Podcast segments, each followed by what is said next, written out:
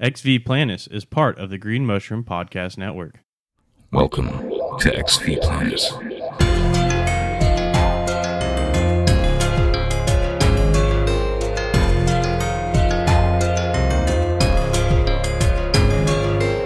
Greetings, friends and fiends, and welcome back to Ex V Planis, the podcast where we don't just talk about the paranormal, we put boots on the ground and pursue it in the field.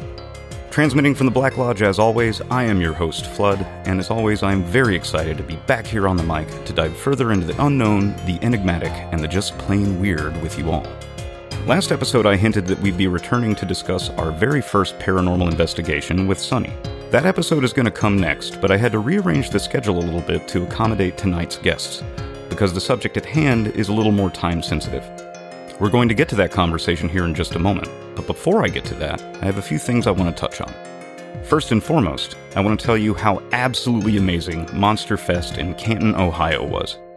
Monster Fest took place over the weekend of June 3rd and was organized by Seth Breedlove of Small Town Monsters fame. This was a very small and intimate convention that brought out some of my favorite people in the fields of cryptozoology and the paranormal, dozens of brilliant and creative artists, a whole slew of fellow podcasters and filmmakers, and over 700 fellow weirdos under one roof. Seth was kind enough to premiere his new film, On the Trail of Bigfoot Land of the Missing, which was fantastic, by the way. And on top of that, my friend and colleague Aaron Deese got to premiere his film, The Dogman Triangle Werewolves in the Lone Star State, a documentary to accompany his book, The Texas Dogman Triangle. Aaron is one of the first few fellow creators I connected with on this journey of Ex V Planis. I have a lot of love for the guy, so be sure to check out in the show notes for links to his books, as well as his podcast, Hey Strangeness. Or, as I put it to him in Canton, Hey Strangeness.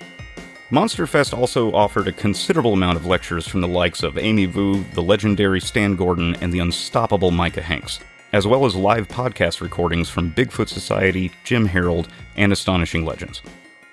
When the festivities weren't in full swing, we had the opportunity to hang out with friends both old and new. Thank you, Megan, for convincing me to go to this. Massive thanks to Seth Breedlove for making it happen. And in no particular order, much love to Scott and Forrest from Astonishing Legends, Rich Haddam, Micah Hanks, Ashley from On Wednesdays We Talk Weird, Aaron from Hey Strangeness, Jill and Roger, who we will be speaking with tonight, and all of the new friends I made. And that's a list way too long to go over here. In short, this festival was an absolute blast. I can't wait for next year's, and hell, who knows, maybe I'll even set myself up with a booth next time, eh? Um, also, Gold Strike Force Team, go! If you get it, you get it.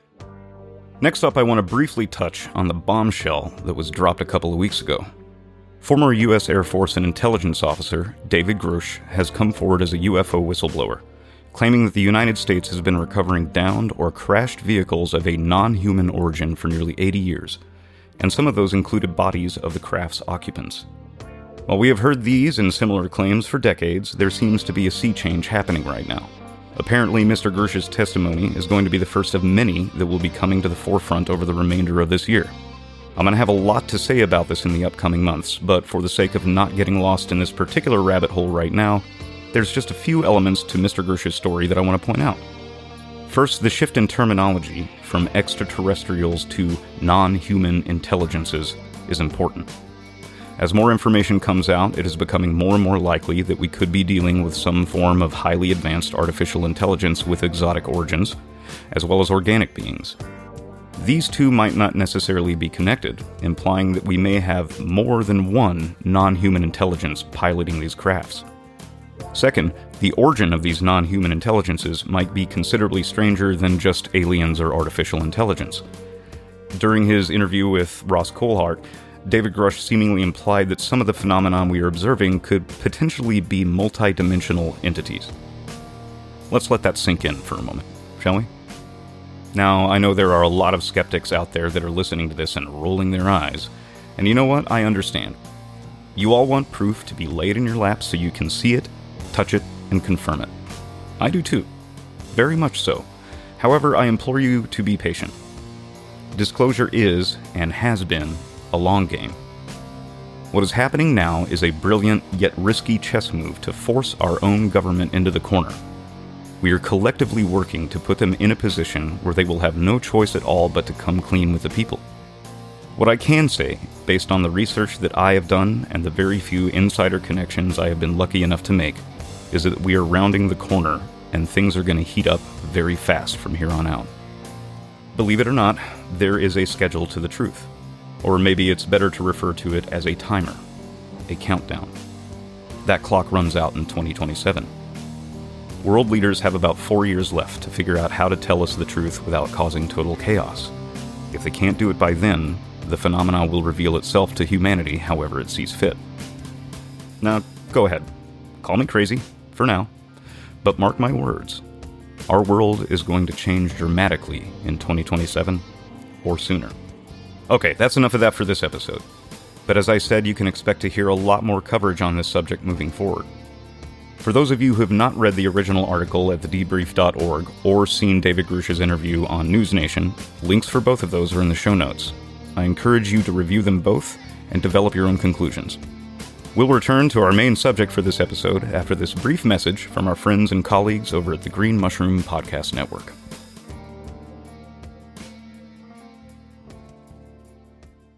Epic history. Like the Greeks are like on the beach, they're like doing burpees or something. the Persians sail up, and they've got like they've got like little spears and pomegranates and stuff, and they're like, "Hey, want to be part of our cool empire?" In depth commentary. Cutting edge expert drunken analysis. Two people that you don't know anything about. It's ad hoc history with Asher and Luxa, siblings extraordinaire. Hey, just real quick, like if you were emperor, would you choose me as second emperor? Uh,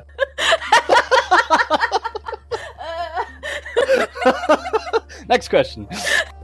Learning. It's not pretty. It's not nice. And if you want to talk about justification for war and all these things, but when you get to how the sausage is actually made, this is it. It's ad hoc history.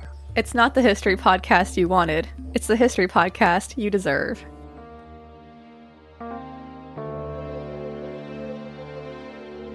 Alrighty, let's get on to the meat and potatoes of this episode, yeah? Tonight we're going to be speaking with Jill Weaver and Roger Pingleton about a new app they are developing that could potentially be a game changer for the paranormal investigation community. Before we get to that interview, let's take a few minutes to discuss EVPs and investigation equipment. This is taken from ye old Wikipedia. Electronic voice phenomena, or EVP, are sounds found on electronic recordings that are interpreted as spirit voices. EVPs are typically brief, usually the length of a word or a short phrase. Now, later this year, I'll be doing a multi part series on the history and evolution of EVPs, but we're going to keep it short here for the sake of flow. Since the idea of EVPs was popularized in the 1970s, parapsychologists and paranormal investigators have used all sorts of equipment to capture this audio phenomenon, ranging anywhere from wax cylinders, reel to reel tape, and digital recording devices. I personally have witnessed this through digital and analog devices that I have used on investigations. Each recording device has its own strengths and weaknesses, but there are a few particular devices that have gained recognition over the years. One of these devices, probably one of the most well known, is the infamous Panasonic DR60, a small handheld digital recording device created in the mid 90s. When Panasonic released this product, it was met with customer complaints right off the bat, claiming the recorder was picking up sounds and voices that were not coming from the operator of the device. Panasonic discontinued the product shortly after its launch due to these complaints. Anyone who has been pursuing the paranormal is very familiar with the DR60. Used on pretty much every ghost hunting show you can think of, it has become the holy grail of EVP devices. Unfortunately, since Panasonic discontinued it, its popularity among investigators turned into a horrid price gouging exercise for individuals searching for this particular digital recorder. Upon its release, it went for approximately $20, and upon writing this passage, I am looking at one on eBay right now that's going for about 4 grand. We will get into the history of the DR60 in full once we get back to our multi part series on EVPs, but for now, that's about all you need to know. So, why am I talking about this particular ancient piece of hardware? Well, it's because maybe, just maybe, we won't have to go four grand in the hole to have access to the technology that made this device so popular.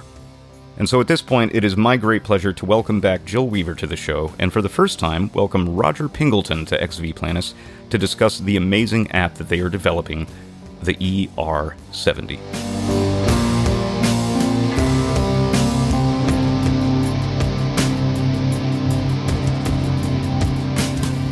All right, friends and fiends, it is my great pleasure to welcome back to the show once again Jill Weaver. Always a pleasure to have you on. And for the very first time, we have Roger Pingleton joining us. Roger, thank you so much for joining. Thank you. Thanks for having me. Absolutely.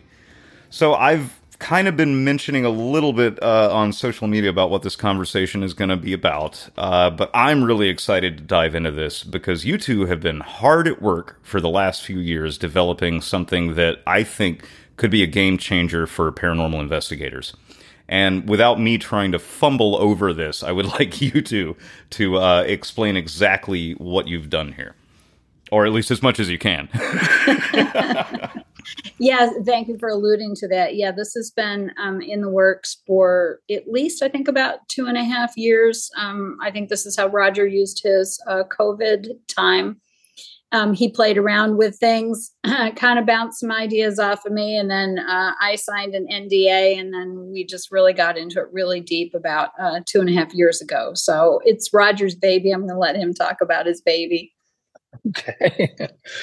well, there is a certain uh, recorder, uh, digital recorder create, created in the 1990s that everyone is um, familiar with. And it's very notorious for capturing EVPs.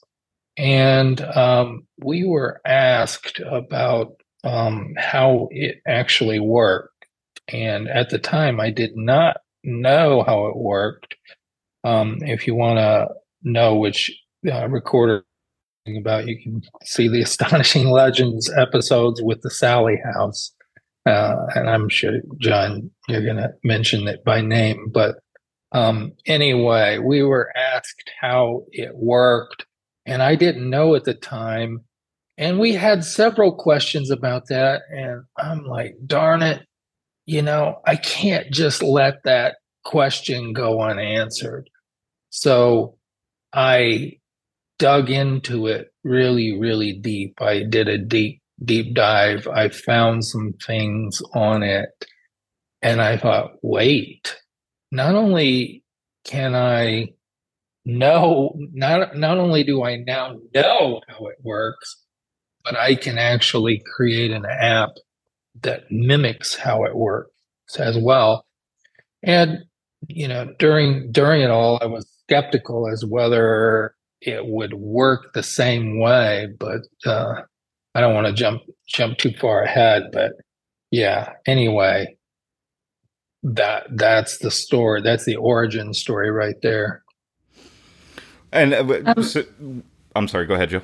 Oh, I was going to give a little background on Roger because um, he's new to the show. I mean, I've you know I've been on your show a few times. Um, so Roger and I go way back. He was the first, well, he was the second member on my paranormal team. He was our first IT manager.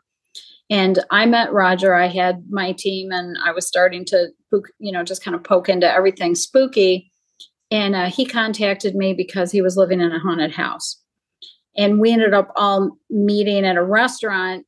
And the first thing that he started, you know, just so excited to be able to talk to somebody about you know spooky things as it all is when you first run into your first paranormal investigator and you have all these stories that you know you've been hanging on to and um, and being the geek that he is he of course brought his laptop and his headphones and we sat there and proceeded to listen to all these evps that he had recorded in his house which later we followed up with an investigation and i did capture a class a evp in his stepdaughter's closet so, um, so the, I mean, this, you know, we're we're talking. I think that was in like 2011. So this whole this whole fascination with EVPs goes way back. Um, Roger is a software engineer. Um, at the time, he worked for uh, the University of Indiana. Um, he currently is a federal contract employee, and he is an iOS developer. So it was kind of amazing, really, to kind of meet someone who had sort of the geeky techie kind of background that um, was sort of I was sort of lacking, but that really um, supplemented uh, for for the team. and then ever since then, um, you know, Roger and I have always had, you know, really shared interests in trying to bring more of a scientific or certainly a more technological aspect to ghost hunting. Um, you know, he's invented several other pieces of equipment and things that we can talk about at another time. So I just that's that's that's the origin story of um, of Roger and I, and this is a project that has really come full circle because we started out listening to EVPs when we were introduced to someone using this particular recorder. We was like, oh my gosh, it's it's the holy grail of of a way to finally capture this phenomena. And now the fact that I can have this amazing device on my iPhone was just, I, I think it's a, ga- a game changer. I really feel like this is our gift to the paranormal community. Right. And, and you know this this piece of equipment has been discontinued. It was released in the 90s, so on eBay it goes for $3,800. So, you know, if we we plan to charge ten dollars for the iOS app, um, that's a far cry from thirty eight hundred dollars. I sure. think I can swing ten bucks. I, I definitely can swing yeah. ten bucks. and you won't have to worry about it wearing out or you know dropping it or losing it or you know right. or any of the things that befall pieces of equipment. We we know more people that have lost equipment at locations. Uh, even I'm guilty of that. I think uh, I still have some REM pods buried in Waverly Hills somewhere. So. Waverly Hills, I think, I, yeah, it's a it, it's a black hole. One of our friends lost his digital recorder there. That's never shown up. Yeah. you know, I think they have a closet of stuff that they probably find. it kind of makes you wonder. Is it's like we're going to take this? Maybe they'll come back and then we'll we'll just place it right behind them when they're not looking. At this point, I've had so many yeah. trickster elements, I wouldn't be surprised. Yeah, that's definitely the place for t- trickster elements too. You know, well, I think uh, that and whispers. I think there's a huge trickster ele- element to whispers estate. Um, you know, with people having things put in their pockets and things like that. I am eager to go back and try Whispers again. Um, I did not get any of the usual stuff that people report at Whispers myself, but what I did get was otherworldly, and I'm very grateful for it. But uh, I still want to experience apportation. Go ahead, steal my wallet. I don't care. Just be careful what you wish for.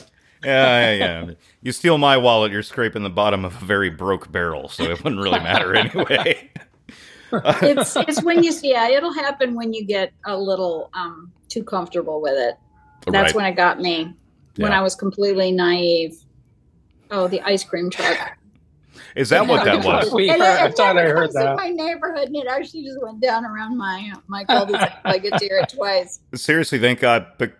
Because every time you and I talk on on Zoom, Jill, something weird happens, and when I started hearing those those chimes in the background, I'm like, okay, are, are are we about to get abducted? What's going on here? It's no, yeah, I, have I've never had it come in my neighborhood before. I've I I've been talking to Jill twice with my, and I'm hoping it doesn't happen now.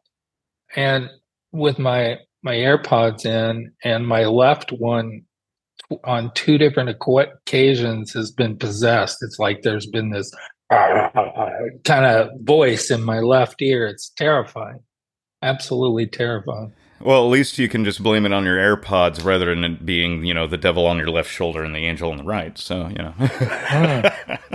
could be. Maybe it is. Trying to trying to talk over there. well, those are noise canceling, by the way. You should not be able to hear any anything outside of them. Yeah, that would be. But creepy. do they noise cancel? Hear it. Uh, that is a very good question. Apparently, they are immune. I, well, you know, and if any any of your listeners have similar haunted AirPods devices, I want to. oh yeah, absolutely. this is just me.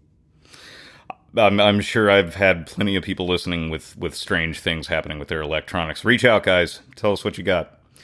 So, so getting back to uh, the app, like currently, this is it's it's under beta testing, and you guys just a couple of days ago kicked off the Kickstarter for this, right? Okay, fantastic. Let's talk about that for a minute because I, I want to get that info out there to everyone. So, um, there are some key key things about the app, and I know we've let you in on the beta testing too, John. And you'll notice that when you um, finish recording, it has to process for a while. And uh, that's because it kind of defers some of the processing.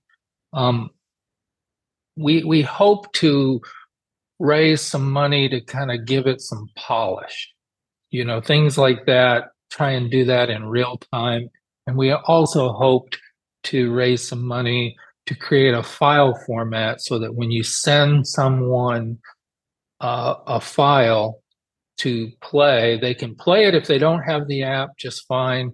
If they do have the app, all of the tags will go along with it and their location. So that's going to be a tricky little thing, but um, it's more to help the polish of, of the app more than anything. Um, so that's kind of why we launched it. So um, yeah, we just we just launched uh, Tuesday night um, Kickstarters. If you're not familiar with that uh, fundraising platform, uh, people do pledge. They do pledge support in a certain amount, and there are different reward tiers. And then that pledge is only fulfilled if we re- reach our threshold, and our threshold is twenty five thousand dollars. So as soon as we reach that $25,000, anybody who has pledged, they will get whatever um, whatever the reward was at that different level. And uh, we'll give you links. I think it's probably um, best if people could actually go and see for themselves what rewards are available there, um, what they'll get with um, with their pledged support and the particular thing about Kickstarter is these are not donations. Um, you know, you actually get a physical reward for doing this. If we fall short of the twenty five thousand, then then it's a no starter. Then that's it. That's the end of the Kickstarter, and uh, no one's pledges will be withdrawn. Oh, really? Yeah. And okay. another thing, yeah, mm-hmm. another thing that we had uh, thought about when we did this, and originally even planned was that we would do the Kickstarter, you know, the original 25,000 to put into the iOS app because it is iOS only at this point. And then do a stretch goal of of a hundred thousand and put all of that money into getting a uh, an Android version going. But then at the last minute, I realized, well, they you know they could fall short of the stretch goal and you know the you could have all of these android users pledging and the only reason they're pledging is for the android version and then falls short of the stretch goal and then they're kind of out everything because they don't they don't have an apple device and you know so we may end up doing another kickstarter just for android. We we do get uh, a lot of people asking for um, a Android version of Spirit Storybox, which is the other app that we were responsible for. And uh, I feel for those people, but um, Spirit Storybox, even though it's been a real popular app, it's just been kind of a slow, steady stream. It hasn't there hasn't been the kind of funds that we could put into creating an Android version of Spirit Storybox. So, so it's not like anything against Android users at all. Sorry. No, I mean, and we have right. We have we have the algorithm. We know the algorithm works, but building all of the other, you know, Android based structure around it is is certainly something that Roger can do, but it's it's really out of his out of his wheelhouse right well, now. I, I, I wouldn't want to do it any less than what the iOS version is. The iOS version has a lot of things, and Apple makes it easy for me. They have their own built in um, game engine called Sprite Kit, and that's what's used for uh, uh, Spirit Storybox, and that makes it so I can make a really highly polished app. But Android doesn't have such a thing, so I'd have to go to uh, a game engine. I I don't want it to take up a lot of battery life. I want it to be able to to uh, fall asleep, you know, and do a screensaver. All of the things that it on iOS, and I don't feel it's fair to give Android users less than that. So that's why I, I haven't been able to do it so far. Well, that's understandable. I, you know, I wouldn't want to deliver a subpar um, uh, project on uh, just because it's on a different platform. I, I can I can appreciate that. Uh, but for those of you listening, all of you all already know that I've used Spirit Storybox uh, quite a bit. So I already this has my seal of approval, and you know, as Roger stated, lucky me, I am one of the beta testers. So hopefully, over the course of the next uh, month or so, I'm going to be geeking out a little bit about some of the things that I discover, um, if all goes well. And uh, hopefully, tonight will be the first big leap into that. So I'm really looking forward to putting it to the test in the field. Yeah, I can't. I can't wait. And you know how I always say, you know, just invite the spirits to speak. You know, introduce yourself. You're having a nice conversation just ask them to chime in and um, and they will they will you uh you put that into my head uh pretty much since the first time that we met and I, honestly like your approach to doing these investigations is now very much my own it's not antagonistic it's um uh, welcoming, reaching out. Let's try to communicate because, as I said uh, earlier this season, one of the steps moving forward for me is I no longer feel the need to prove anything to anyone. For me, now it's all about how do we actually communicate when words aren't necessarily the only way of communicating, you know? And um, as we said earlier, um, before the show, we were chatting about you know some uh, EVPs that we're going to send you. One of the ones that we're going to send you actually touches on that very fact. The the EVP, I believe, says, "How did you hear me?"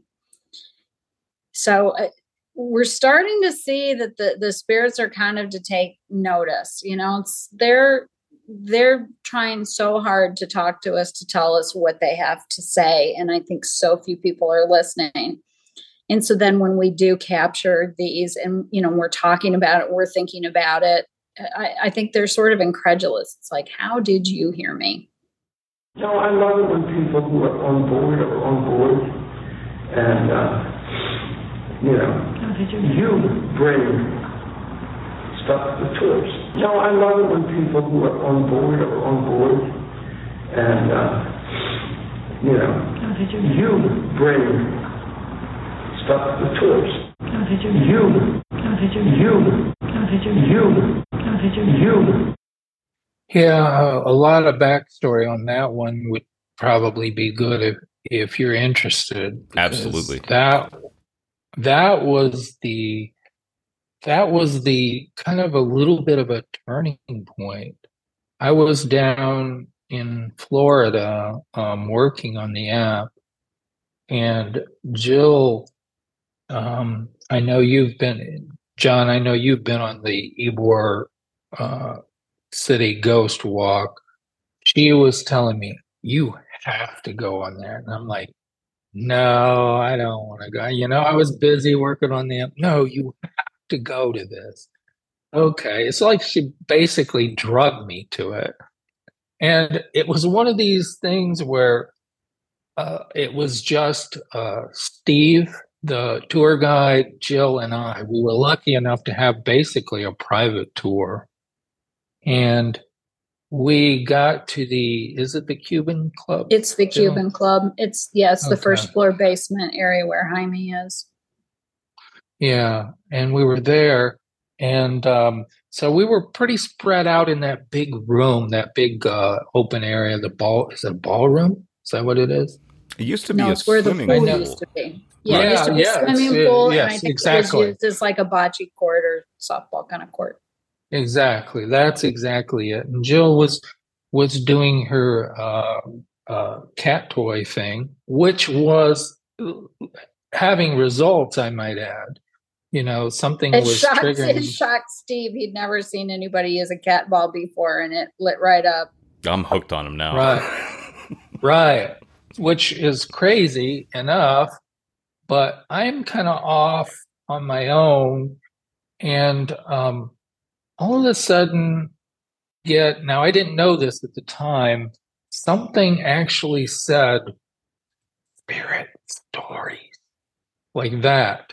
Something referenced my other app, our other app, not just mine, but um, actually said the name of the name of the app. And when I played that back, and you, you guys will get to hear it, it's it's uh, fairly buried, but it's still uh, discernible.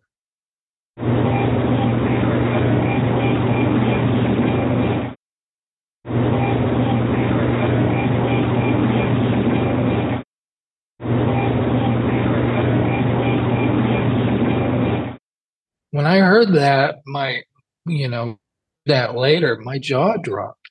I'm like, okay, we didn't, we never told Steve. I don't even think Steve still knows that we He doesn't know. created He Spirit doesn't know. Story Box. He has, no, I've never No. talked to him about that. we never told him we created spirit storybox so and it's a it really sounds like a male voice to me jill was off and and steve was off and then we get that but then the other one was uh he was talking steve was talking later like you bring things to the tour you know he was like really excited that we participated so much in the tour, you know. And as he was saying that, uh, there's a voice that said, "says How did you hear me?" No, I love it when people who are on board are on board, and uh, you know, you bring stuff to the tours. No, I love it when people who are on board are on board, and uh, you know, you bring stuff to the tours. You, you bring. You, you bring. You bring. And that's like a class A. Now, it is a female voice. Does it kind of sound a little bit like Jill? Maybe, but I didn't. I would have heard that at the time. I would have answered it at the time. That's why we didn't really put it in the Kickstarter video. But I really don't think that was Jill. I think it either was a mimic. No, I didn't. I didn't say that, but I have a theory. I have some. I have, I have a cool theory. Some things I learned about the Cuban Club since you and I were there, John. So the Cuban Club, um, of of, it was just such an important club for for all the the local immigrants, and um, in in the early 1920s, there was actually a very famous Cuban immigrant, uh, Desi Arnaz. And my hometown is where Lucille Ball grew up, and there now is the the Lucille Ball Museum. It's in Jamestown, New York. I tried so hard to find photographic evidence that Lucy and Desi were in the Cuban Club. I was unable to find that, but Desi went to high school probably about maybe a 45 minute drive away from downtown Tampa. His parents, when he uh, when he left Cuba, he did go to high school in Southern Florida. So I started thinking, oh my gosh, there's this really really cool kind of link between you know my hometown in upstate New York and uh, and the Cuban Club. When we went through Steve's photos, he does have a photo that a guest captured, and it is a, a woman and um and a younger child. I think it's a daughter and they're very very clearly standing against the wall uh, in that basement area. And from what the woman is wearing it looks very sort of 1950s which would have also been kind of the heyday of, of lucille ball and, um, and desi arnaz. So i just you know have this feeling that you know it would be really cool if he actually you know knew some people from upstate western new york and and I think we all kind of sound the same. I think we all have kind of this Great Lake sort of accent. But um, I thought that was that was really cool. And then just to kind of um, back up what Roger was saying when it said spirit stories, not only does that reference Spirit Story Box, but we ran an ad campaign and that was almost the direct language. In fact, I voiced it in the ad video. I said the spirits are telling their stories. So, I mean, you couldn't have plucked anything out of our playbook any more clearly to, you know, let us know that this was directed at us. Right. It certainly sounds that way. Uh, I mean, when you get the one two punch like that, then you kind of stop questioning. I mean, you get spirit stories, and then I can't wait to hear that one. Like, how did you hear me? That just sends chills down my spine. Also makes me very, very excited for more direct interaction with this, which is something that I do think is possible with, uh, you know, proper equipment, proper technology, and the proper mental attitude walking into these things. And hopefully, this app is going to bridge a little bit of that gap. Um, I personally am really looking forward to it. I, I did want to ask really quick. So, like regarding, uh, we're not going to go too far into the details about uh, what this was modeled after, but Roger, maybe you can answer this one for me. It's something that's been bugging me for a bit. Is there something about uh, being stuck in like that that mid band in in the EQ settings, which uh, which this app does. It kind of compacts everything into the mids. Is there something to that regarding uh, EVPs? Is it is it more focused in that range and not necessarily just with the app or other technology, but in general? Um, I I I have wondered that myself. I have my own theories.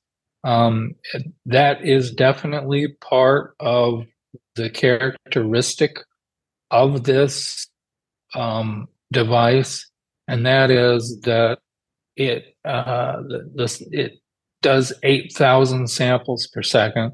And if you know anything about digital recording, you know that half of that, which is uh, uh, that the frequency, the top end frequency range is half of that. So it would be 4,000 hertz is the, the, the high end of that.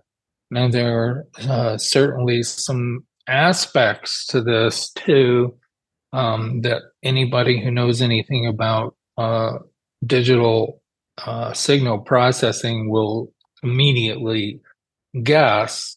Um, but yeah, I think that's it. Uh, that has a big part of it. Now, a lot of people will say, okay, that's it. That's exactly it. You know, just 8,000 samples per second. That's the reason that it does it.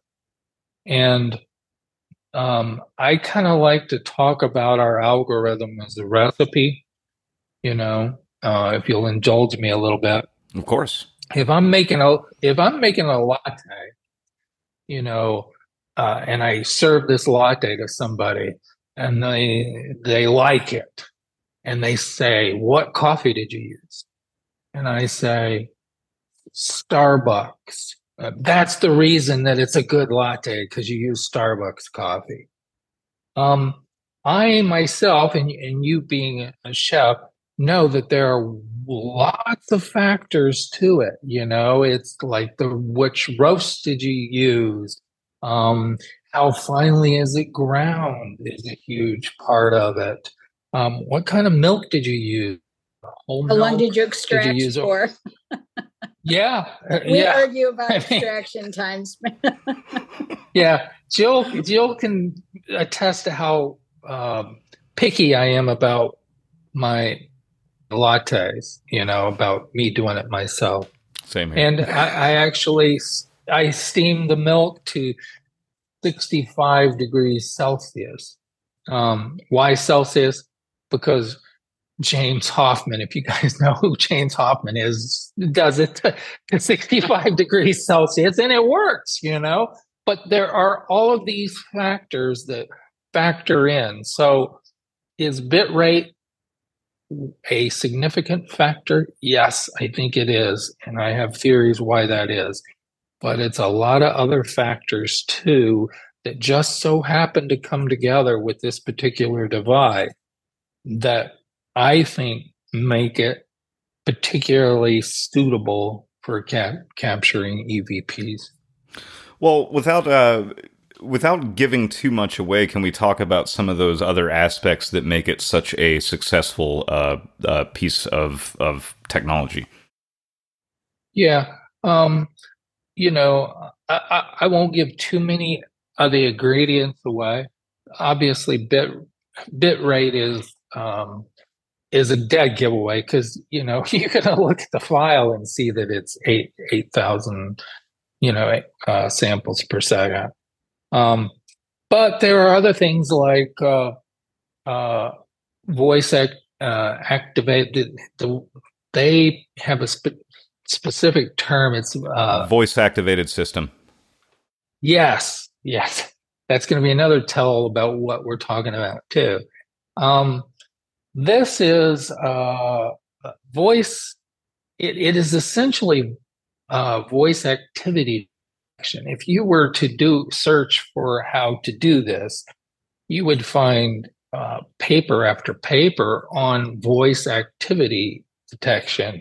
That's essentially what it is. It's uh, uh, detecting a human voice. Um, that there is a way that they did voice activity detection and called it voice activated system that I believe also contributes to it too. And when I was researching the way to do it for my app, I had to do it in a 90s way and not in a modern way because that's how they did it in the 90s. Since then, we've we've uh, developed different algorithms, and they're even starting to use artificial intelligence to know when a, a human is speaking. But so, yeah, it's not terrifying. Those those all. are a couple of things, but yeah, it's it's really hard to talk about the specifics without giving away everything about it. Yeah, say say no say more. People, we yeah. we don't have to dig too far into that, but I just okay. um I personally find it fascinating because, as you know, I'm a bit of a tech guy myself, and and so I love doing the research on all these things and and how they function. And as somebody who has used uh, the held in hand artifact that we're referencing, and also used the app, I'm fascinated uh, with this, and I am. Uh, so far, I'm blown away. As I said, I've I've only had like a couple little tidbits here and there, and I really think that has to do a lot with where I was and who I was with um, but the like yeah. it's there. It's it is there, and yeah. I can't wait to really dig into this. Yeah, I hope it was a, a file ten of, tonight. I hope so too. Thank uh, you. Yeah, It'll be file, file 51 10. at this point. well, kudos to you for giving it tests. You know, we can actually see how many sessions a person has done. And I looked at yours and I'm like, oh my God, he's using that all the time. No, can you know? can can like, are you able to, to, are you able to listen to all the ones that I'm doing? Are you do you have no, access to no, those? No, I can't. I I can't. Okay. I don't have access to the files. It just tells me how many sessions you've done, and we're like, whoa. I'm like, whoa, he's using it. So guys, like, thank guys, you. no joke. Anytime I'm alone for five minutes and things are quiet, I immediately whip it out. I'm like, anybody nice. here? Anybody have anything to say? Nice. I it's I'm chomping you know, at the bit. well, and you know, I'll, I'll kind of tie up what I was saying is that here this this recorder, the original recorder, it was just meant to be a piece of office equipment, you know, and it was uh, it was a product of the '90s. Uh, memory was expensive and so it had to um, store things very neatly, you know, like like very efficiently and things like that. It is very much a product of the the age in which it was created, and yet uh, everything seemed to have come together. And you know, I have my theories about EVPs anyway, and um, I don't know how far you want to go into the weeds here, but um, you know, there's a fellow by the name of uh, Douglas Hoffman. Is that his name, Jill? I'm not sure who. Uh, Douglas Hoffman. Um, um, he did a famous TED talk why you can't see why humans can't see reality as it really is. Oh, oh, oh, yeah. I, I gave um I showed John that book when he was here. Yeah, it's on my Yeah. it's on my list. Yeah, yeah. Yeah. So basically, he gives this really um, specific example of these beetles who who you know depended on their coloring to find a mate and then there was a specific beer bottle was this in australia jill I can't remember all the it was- details now. I think it was in Australia, that so happened to have that same iridescence and it had bumps. And then all of a sudden, these beetles were flocking to this bottle when somebody would throw a bottle out and they weren't finding a mate. They thought that mate was a bottle. And basically, his hypothesis is that we, uh, you know, uh, organisms are only are not evolved to see reality as it really is. They're kind of streamlined, and Jill, being the biology biologist, can can speak about this. They're streamlined to see reality in a way that fits their survival. So he gave an almost zero percent chance that we see reality as it really is. So my theory is that these uh, spirits are all around us all the time. We are not evolved to see it, and and as it really is, and it just so happens that this combination of elements in this recorder actually can see that aspect just because of the combination of them. That's my fear, at least. I think that's a good one, and it's one that I personally really do stick behind, especially in the last year or so. I've really kind of leaned into that theory in particular. Is that all of these things they've always been there, and and for me, it, listeners, at this point, I know you're tired of me saying it. For me, the paranormal term is an umbrella for all sorts of things, and all of these things very well may have been existing alongside us the entire time, but our ability to perceive the whole of reality. I mean, hell, you bring up our Buckminster Fuller. We already know that we can't even see the full scope of the electromagnetic spectrum. Who knows what's floating around us right now? You know? Right, right. And there was something I saw recently where there were scientists doing experiments with um, with infrared lasers, which they should not have been able to see. And yet, these scientists were reporting that they were seeing these infrared lasers. And what was weird about it was that they were seeing it, seeing them as green. So they actually started to get to the bottom of this and they shine these infrared lasers in their eyes. And some of them could see it, but it was half the frequency of what the the infrared was, which falls into the green spectrum. So So only that one part of the spectrum. Yeah. Right. So there are times that things, you know, we can't really hear them. Is all of this stuff going, you know, ul- ultrasonic, you know? Um, and then sometimes it comes back into our spectrum. Agreed. And I, I honestly do think, and, and Jill, you've heard me ramble on about this numerous times. I do actually think we're uh, kind of approaching a new step in human evolution. And that next step is not going to be one of growing a tail or wings. It's going to be one of the conscious mind. And through that, I personally believe that through technology, through consciousness studies, and through um, uh, more exploratory uh, yeah, exploratory consciousness studies, I think we're actually going to start to be able to tap into these things a little bit easier. Um, so finding the balance between uh, spirituality, consciousness studies, and technology, I think, is going to be um, kind of the direction that we're going to go in. And I, I think the proper technology will help us achieve that point faster. Yeah, I, I totally agree. And, you know, you and I have spoken too about all the big monies into consciousness right now. Hmm. And I mean, we can tell you without a doubt that consciousness interacts at some type of level with our computing devices and you know these evps that we were just discussing i mean they're actually proof of that right because if, if you're just speaking with say an isolated spirit. This is just a dead person. And they're operating sort of in a sandbox. That's kind of how we talk about apps. Apps on phones work in sandboxes. You know they're they're in their little their little bin. They're not reaching out and getting into other parts of your phone.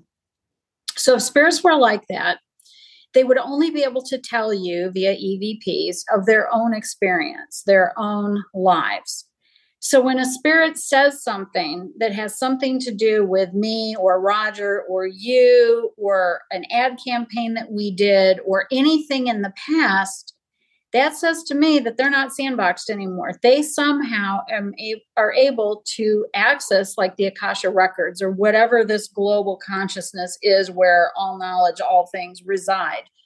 And they've been able to go right there and pluck this one thing like, oh, I'm going to try to figure out what could I say to Jill and Roger in two words that would, you know, let them know that I'm speaking directly to them. And those are the two words that they that they pulled. And it's like, oh, and I'm going to kind of imitate Jill's voice while I'm at it.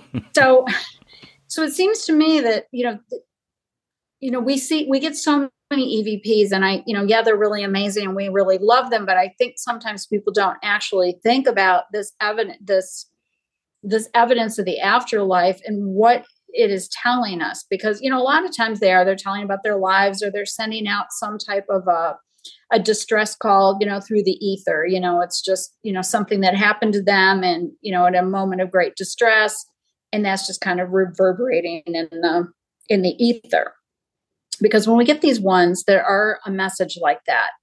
It's not just their independent experience. They're actually accessing the host of of all knowledge. And and when we're there you know we're into global consciousness. And that you know implies an awareness that is that is far beyond you know just some dead person sort of you know just mumbling in the dark to you. Yeah i, absolutely agree. And and all of these it's going to take small steps for us to really get to the point that we can all see the bigger picture. But you're right yeah all the money is on consciousness right now. And uh, you know, using y'all's previous app, Spirit Story Box, I can I can attest to that. Like consciousness plays a huge part in the use of these things, and um, right. which, which is why I'm so very eager to put this to use tonight because we're actually having a nice little meditation session before we get started. We're going to clear our minds. We're going to try to like hone in on it. We think we know who we're talking to, so we're going to reach out to them directly and we're going to see what happens. Yeah. Very interesting. You know, um, J- Jill touched on, you know, the spirits trying hard to communicate with us. Um, I kind of wonder partly too is if, okay, you've got this creator of the this device in front of you. You're you're a spirit. You got this creator of this device in front of you, this app. Aren't you really going to try to make him know that it works? You know, like this works. You know, if they had said this works like that, that would be that would be a little hokey. But you know, sometimes I really really think they're trying hard because I I am the creator of this thing to tell me that it works. And I'll tell you another story about that. And that was um, when I created Spirit Storybox. And at one point, I decided to turn it on at work. This is when I was working at Indiana University, and um, and all of a sudden, I looked down at the needle, and doggone it, if I didn't like, I got the RGB values wrong. It's it stands for red, green, and blue, and obviously, I should have put the value in the red category to make it a red needle but then I put it in a, the blue channel and it's a blue needle. And I'm like, crap, it's blue. And then Spirit Storybox said blue. Like, whoa. And there were very few words in the database at the time. And they were all emotion words. And blue why I put blue in there is because it's like I'm blue. You know, I'm I'm sad. I'm feeling de- uh, uh, depressed or whatever. So that's why it was in there. There were very few, and so it said that, and I'm like, whoa. And then uh, I I had it on, and the guy next to me, it's like a cubicle farm, so everybody could hear what everybody is saying. The guy next to me uh, was uh, on the phone with somebody, and he's like, "Well, I tried to do this." He's like trying to, you know, it's one of those calls that he had to uh, customer service. Well, I tried to do this and I couldn't, and it said, uh, "Spirit Storybox says frustrated," and then he said, "Well, I'm." I'm sorry, I don't know more, what more I could have done. And then it said apologetic. It's like listening in on his conversation and commenting to me. And I'm like, whoa, whoa, there, there, there may be something to this, you know? That that was very on early on in the the um, development of Spirit Storybox, you know. It's but it's almost like, hey, I'm gonna show you. I can, you know, Roger is a brilliant creator, but he doesn't have the confidence in his creation sometimes, which is why I dragged him to the Cuban Club because he he just he he's always seeking that validation. He, he won't tell you he's seeking that validation, but he is, and he always it, you know you're always so afraid that you know your children are going to embarrass you in, in public, and um and it you know it always right. performs it's performed really really well for us oh and and many of, others whenever we whenever we've been put on the spot um but the one the very first thing that i heard spirit storybox say that really kind of creeps me out um i don't know if you're a big isaac asimov fan and huge um you know, because we're talking about consciousness and we're talking about artificial intelligence. And Asimov, you know, he was, you know, way ahead of his time because, you know, he was doing the rules for robots and that. Well, when the whole app was put together and the algorithm was lo- loaded, one of the first things that it said was Billy Dreams. Now, I don't know if you remember the particular Asimov story, but I mean, that I mean that just gives me goosebumps thinking about it. Like, you know, do do robots dream? Do do machines dream when they are turned off? Mm-hmm. And do and that, androids dream of electric, electric sheep? yes. so if it if it had said any more than just Billy dreams, but yeah, so there's there's definitely consciousnesses there that are interacting you know where they come from. Um, sometimes i even think that you know particularly if we're getting uh, mimics i think we're picking up on living consciousness as well as as crossed over consciousness sometimes. I think that's why mediums have really good luck with with spirit story box. So do you think that might be more of like a a projection of somebody's current consciousness i think it can. out? I do, I do, I do think that certain individuals completely unconsciously can be projecting their consciousness through a device because you know the original Princeton Global Consciousness Project. That's that's how they figured it. They figured it out is they would put people in front of computers and they'd say, okay, you're going to see a stream of numbers. We want you to interact. You know, think about changing the stream of those numbers. You know, make them less random and people were able to do that now that's people able to do it with a living consciousness and i kind of wonder if um, you know we have the ability because we we've seen that and it typically seems to be more people who have mediumistic abilities who i think there's something man i i just i wish we could get to the bottom of this because there's something that is actually happening in the brains of people who have mediumistic capabilities. There's something very, very different. Either it's there and it's just been turned on, you know, maybe something that we all have. We just don't know how to access that. That's what it is, I think. Personally, but there, there, there is yeah. something there, and and you know, some of the latest studies now are are talking about. You know, they think that you know our brains are the original quantum computers. That you know, in these spaces between the neurons, we are actually doing quantum mechanics. There's there's a lot of quantum stuff going on there. So Well, it, and- I mean, you it's know- all fascinating.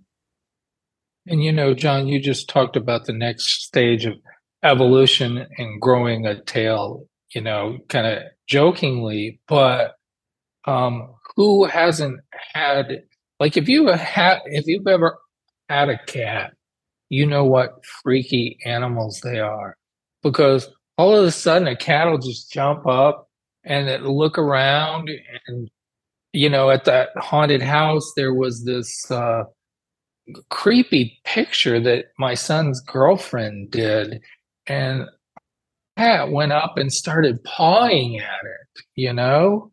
Um it was creepy. I mean i think i think cats and and dogs and animals can see the spirit world better than we can. I think that's they're evolved to see that Yeah, I wouldn't doubt that for a second. Uh, I mean, we already know that their just their field of vision alone is far more advanced than ours. They're already seeing things uh, at, at different levels that we couldn't even possibly comprehend. But this also gives me an opportunity to give me one to throw out one of my favorite movie quotes of all time from Constantine: "Cats, perfect. They're half in, half out anyway." So yeah. They are. Yeah. So much cat Yeah. energy. There's But a lot of cat- cat cat- energy. There's a lot of cat energy, but cats do see into the ultraviolet. They see a little bit more into those shorter frequencies, whereas dogs tend to see more into the infrared, into the longer frequencies. And um, and and you know, and who knows? For for all we know, bats could be hearing things that you know right. that you know no one has no one has studied that because you know they echolocate at such a incredibly high frequency they obviously can hear that frequency. And and my favorite example um, of of biologists kind of you know we all have this we all have this this human bias that we put on everything. And um, for just until i don't know when did when was this? Maybe the past 10 years. Uh, scientists used to think that elephants didn't make noise. You know they would Oh, trumpet and they would do things like that but they were completely unaware that there was any other vocalizations going on. And then they listened with the appropriate equipment and uh, elephants are incredibly vocal but their their vocalizations are at a very very very low frequency which works for the elephants really well because it travels across you know great distances you know in the savannah to be able to communicate with with other elef- elephants. But just because humans can't hear that you know we just assume that it's not there. And then that's really kind of the hubris. I mean i think that's what all of this comes down to is just because we can't see it feel it touch it we assume it's not there. But i i am with you john. I believe that every niche is filled. In biology every niche is filled. Absolutely everything has a purpose and an interaction and i think that it's the same around us. I think we're we have spirits we have who knows what kind of beings are surrounding us on a continuous basis I would honestly say that some of the things that are popping up in our headlines over the last week are going to speak directly to that here in the upcoming future. I, I really do. I think that's where it's going. But that's a whole other conversation that we'll we'll save for because man, we will be here all night if we get started on that. it's all Um, related It is. Everything is all connected. connected it's all connected Yeah, I, I think Forrest. I think at this point you should probably trademark that. Everything is connected. I can't. I can't do a Forrest. Uh, hopefully he'll hear that somewhere down the line. Um, but no, I, I I really do think that uh, a combination of all these things, the technology, uh, pursuit and consciousness studies, and and uh, just a much more open mind, uh, all of these things coming together is what's going to help us not only understand the paranormal as a whole, it's going to help us understand the true nature of reality, the universe, and and our place in it. The more we pursue it, and I commend you both for doing such a fantastic job with this app. Cannot wait to see what is going to come from it because I intend to use it in every type of setting you can possibly imagine. We have a very special trip planned to the desert. I'm not going to say where, but we're going to try it out there, and I can't wait to see what we get from that one. me too yeah we're really excited about it we're really excited about it and like i said this this was sort of a uh, you know, a gift to the paranormal community, but we wanted it for ourselves. You know, we don't spend a lot of time on things unless it's something that we want in the world or that we want in our hands to use. And I've been using the heck out of the app and I'm telling you, I, I just put the last of my digital recorders on on eBay. I'm not, Did you I'm really? Not doing it the, I'm not doing it the old school way anymore. Yeah, some of them are quite valuable now. The the old Sony's, yeah, they're going for sixty bucks with a micro cassette. Oh wow. Mm-hmm. Well, you know, and and this is just the start. I want to say, um, I'm not going to mess with the algorithm. Uh, Jill would beat me to death if I did with the algorithm. The the one that works right now will always be in there. And if you if you set automatic gain control to zero, that's the algorithm. That is the original algorithm that we got these things with, and we're not going to mess with it. Now, if you, it's a that said, it's very sensitive, so it can clip a little. Uh, if if you want to uh, put automatic gain control on it, that will keep it from being so hot, you know, so so sensitive. Um, no no guarantees on how that affects the algorithm. I just put it in there because the original has automatic gain control and it has a sensitivity setting and I wanted that to be in there. Uh, it could even help it because it's going to lift the low end, you know, the the low volume uh, uh, uh, recording part of the recording, and it's going to rein the the high volume down. So if you put it all the way on five, um, that's 100%. It should kind of bring that in. Again, no guarantees what it does with it. But yeah, Jill will not let me touch the algorithm. But that said, that said, that will always be there. But I do have plans to do a lot of experimentation with this and find other algorithms as well and include those in it. So this is just a start.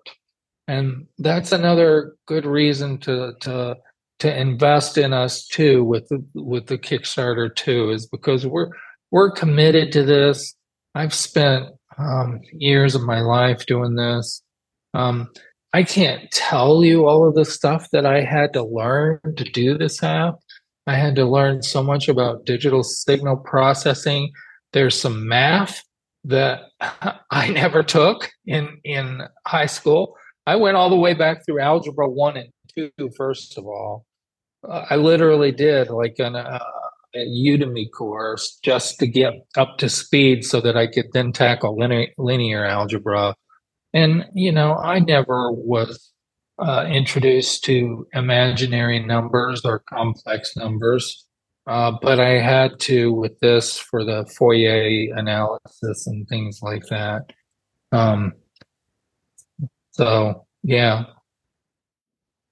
Yeah, yeah, Ro- yeah. Roger, Roger's being he's being quite modest. He, I mean, we would have these conversations. I'm like, oh my god, you are so far over my head. Well, it's uh, to to be honest, Roger, you and I sat down for about 15 20 minutes uh, just this last weekend over at Monster Fest and you you were kind enough to share quite a bit more that we're not going to talk about here on air. Um, but what I can say from my own point of view as a fellow tech guy and from what I discussed with Roger here, holy crap, people, please donate. To, Like, please, like, jump on the Kickstarter. you need this. I need this. Anybody who actually takes this stuff seriously and goes out into the field needs this. So uh, that that's that's my stamp seal of, of approval. And throughout the course of this, I mean, hopefully here in a few months when I do my deep dive into the history of EVPs, we can have you two back on just to talk about that and yeah. how that progresses. But I, I got to tell you, it's you guys have done something truly amazing here, and I um, uh, we're going to get you all the support that we possibly can, and you can better believe I am definitely going to be your first. Uh, your I will buy I it the really second it's out. appreciate that. Uh, thank you so much. I Uh, really appreciate that It so means a lot. Yeah. Yeah. And uh, that being said, I also give my seal of approval on Spirit Story Box. If you guys are out there listening, you haven't tried it and checked it out, please, it is absolutely worth it. Um, to be honest, ever since I started using that, started to leave some of my other toys in the case. I never even pull them out. So, uh, take that for what it is. Oh, I, well, we've I got it. always We've got think it. of Yeah, these. Oh, go ahead, Roger. Go ahead. No, oh, I was going to go say ahead. we have another one out there that's a little more gamified. If you're um, if you're a paranormal investigator, you can check out Paranormal Elements, in which it will keep track for you of the different phenomena that you experience, and then you can pitch your Right. score against your friends. I will share mine, Yeah. as a matter of fact, on the show notes for this episode because I'm I'm still filling mine out. one of the things about Spirit Story Box, and and um, I think this is true for a number of tools, is that it can be one piece of evidence. Like, is it is the evidence in Spirit Storybox absolute? Sometimes it, it really has an uncanny um, correlation with what's going on with what you're asking and, and things like that. Sometimes it's something else that you have, you know, uh, that you're doing, maybe an EVP or, or maybe a REM pod hit or something like that. So it starts getting chatty, and then you get REM pod hits too. Um, uh, Spirit Storybox doesn't have any kind of electromagnetic uh, uh, waves that it's sending out, so it's not going to affect your your REM pod. But you know, this kind of also goes back to my very first EVP, and that was, you know, I'm living in this haunted house, and and when I say haunted house, you know, people picture an old house, lots of people died in it, things like that. This was not like that at all. It was the model home, and it had been uh, basically a two person owned house and nobody had died in it. So it really fascinated me that, that I was getting so much paranormal activity. Um, but so I started thinking about all of this stuff and I learned about the shack hack. You know, are you familiar with the shack hack, John? Or the it's a it was a Radio Shack uh um yeah, radio that It's like a could precursor of the, yeah, of a spirit box. Right. Yeah. Yeah, that you could modify so that it would keep skipping channels when you when you pushed it. So I'm I'm afraid to do an EVP session in my house. I had never done one because I had to live there and I lived alone with the exception of my cat at the time. Um, so I was scared as crap to do this because you know once you let that genie out of the bottle, it's out. You Oh, know, yeah. like if some if something answers you, you know, all of a sudden you're living in a haunted house. There's no no doubt that you're living in a haunted house. So I had this shack hack and I had an earphone in my ear. So it's giving me little snippets like a like a spirit box does SB7 and all of a sudden it said missing child and uh I'm like okay so I'm asking questions based on what it's telling me and I said what is the name of the missing child and there was a pause and when I played it back it said I was a friend of his not in direct answer, but it was a Class A EVP, and I'll send you that EVP as well. What is the name of the missing child?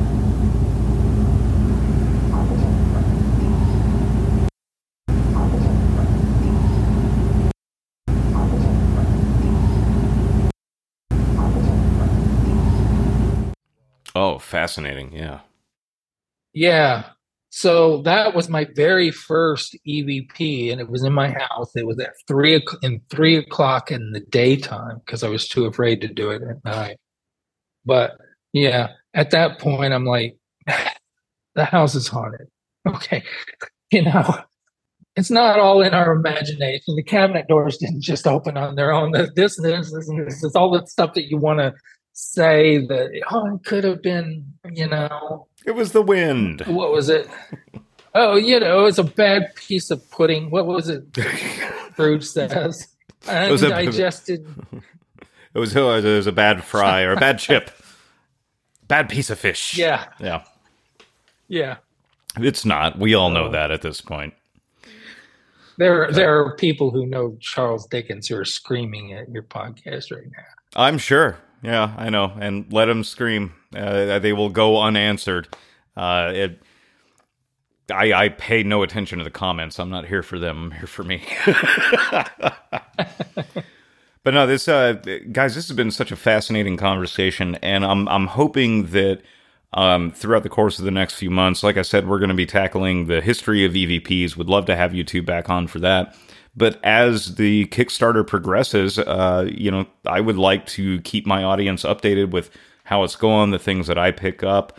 Um, anytime you two want to come on and talk about this, you have an open door policy. Jill already knows this. Roger, you got it too. Call me up anytime. Y'all are welcome. Awesome. Thank you so Well, much, Thank Don. you so much. We, we really, really appreciate your support. Are you kidding? I appreciate being part of the beta testing team. I'm thanking you. like, it's so much fun. I cannot wait to put this thing to work. I, I, I, I will tell you um, off the air who else has downloaded the beta testing version. So we're we're getting some really interesting people that I can't wait to hear back from. Awesome. Okay, yeah, we'll save that for after I hit uh, stop recording. Uh, but before we wrap this up, um, so uh, Kickstarter, is it okay if I mention the name of the app, or is that going to change? Do you want to leave that? Oh yeah, yeah, yeah, yeah. Okay. No, the, the no, the app will remain the same. Okay. So once again, uh, Jill, Roger, creators of the ER70 app, which I am playing around with right now and thoroughly enjoying. I cannot thank you both enough so much for your time for coming on here to talk about this. Uh, as I stated, I think it's going to be a huge leap forward uh, for investigators, and I can't wait to see how it turns out. Um, I'll be sure to have all of the Kickstarter info uh, on the show notes. Is there anything else we would like to share with my audience? Um, we'll send you all the EVPs that we chatted about, and um, and any other um, links. We'll spend links to the Spirit Story box and any other information, how to contact us, all of it. hmm All right, guys. This has been so much fun. Jill, uh, we will hear from you very soon. Uh, you'll be back on the show as we finally tackle our uh, Floridian escapades from back in January. That's coming up here in about a month. Roger, I hopefully will have you back on soon as well to see how the progress of this is going and also for our history of EVPs. As I said, y'all are welcome to join on that. And, uh, you know, plus you two have been doing this way longer than me, so the input is greatly appreciated. Awesome. Oh, thank you. Thank you so much. Absolutely. Anytime, guys. We'll talk to you soon.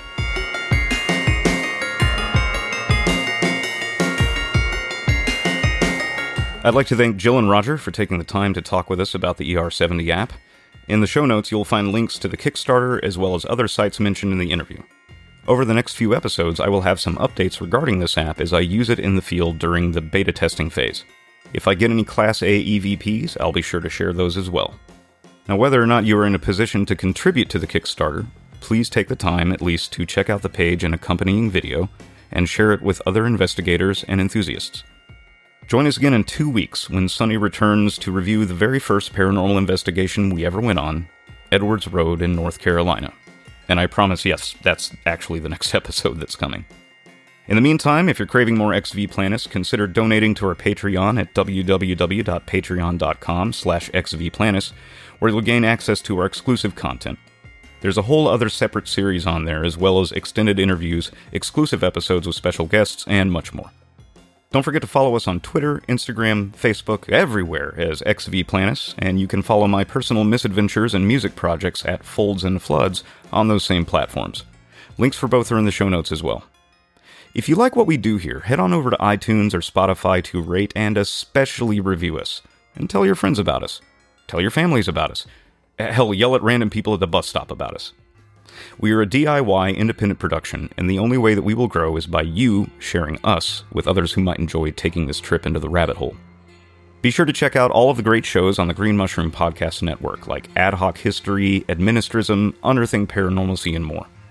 While the website isn't fully up to date yet, you can go to www.greenmushroomproject.com and add that to your bookmarks to keep up with the network in the future. The show is produced in the Black Lodge, wherever and whenever that resides in this moment of time and space, and is written, edited, and scored by yours truly. Music from the show can be found on my Bandcamp page for Folds and Floods or anywhere you stream your music. High praise and thanks to Sunny and Rin for our updated logo, and many thanks to Meg, who manages most of our social media. No part of this show or its music may be reproduced without consent. Copyright Folds and Floods Productions. Once again, I am your host, Flood, and this has been Ex V Planis. Thank you for being a part of the journey so far. I'll see you in the between. In abumbratio, influctus, sub velo.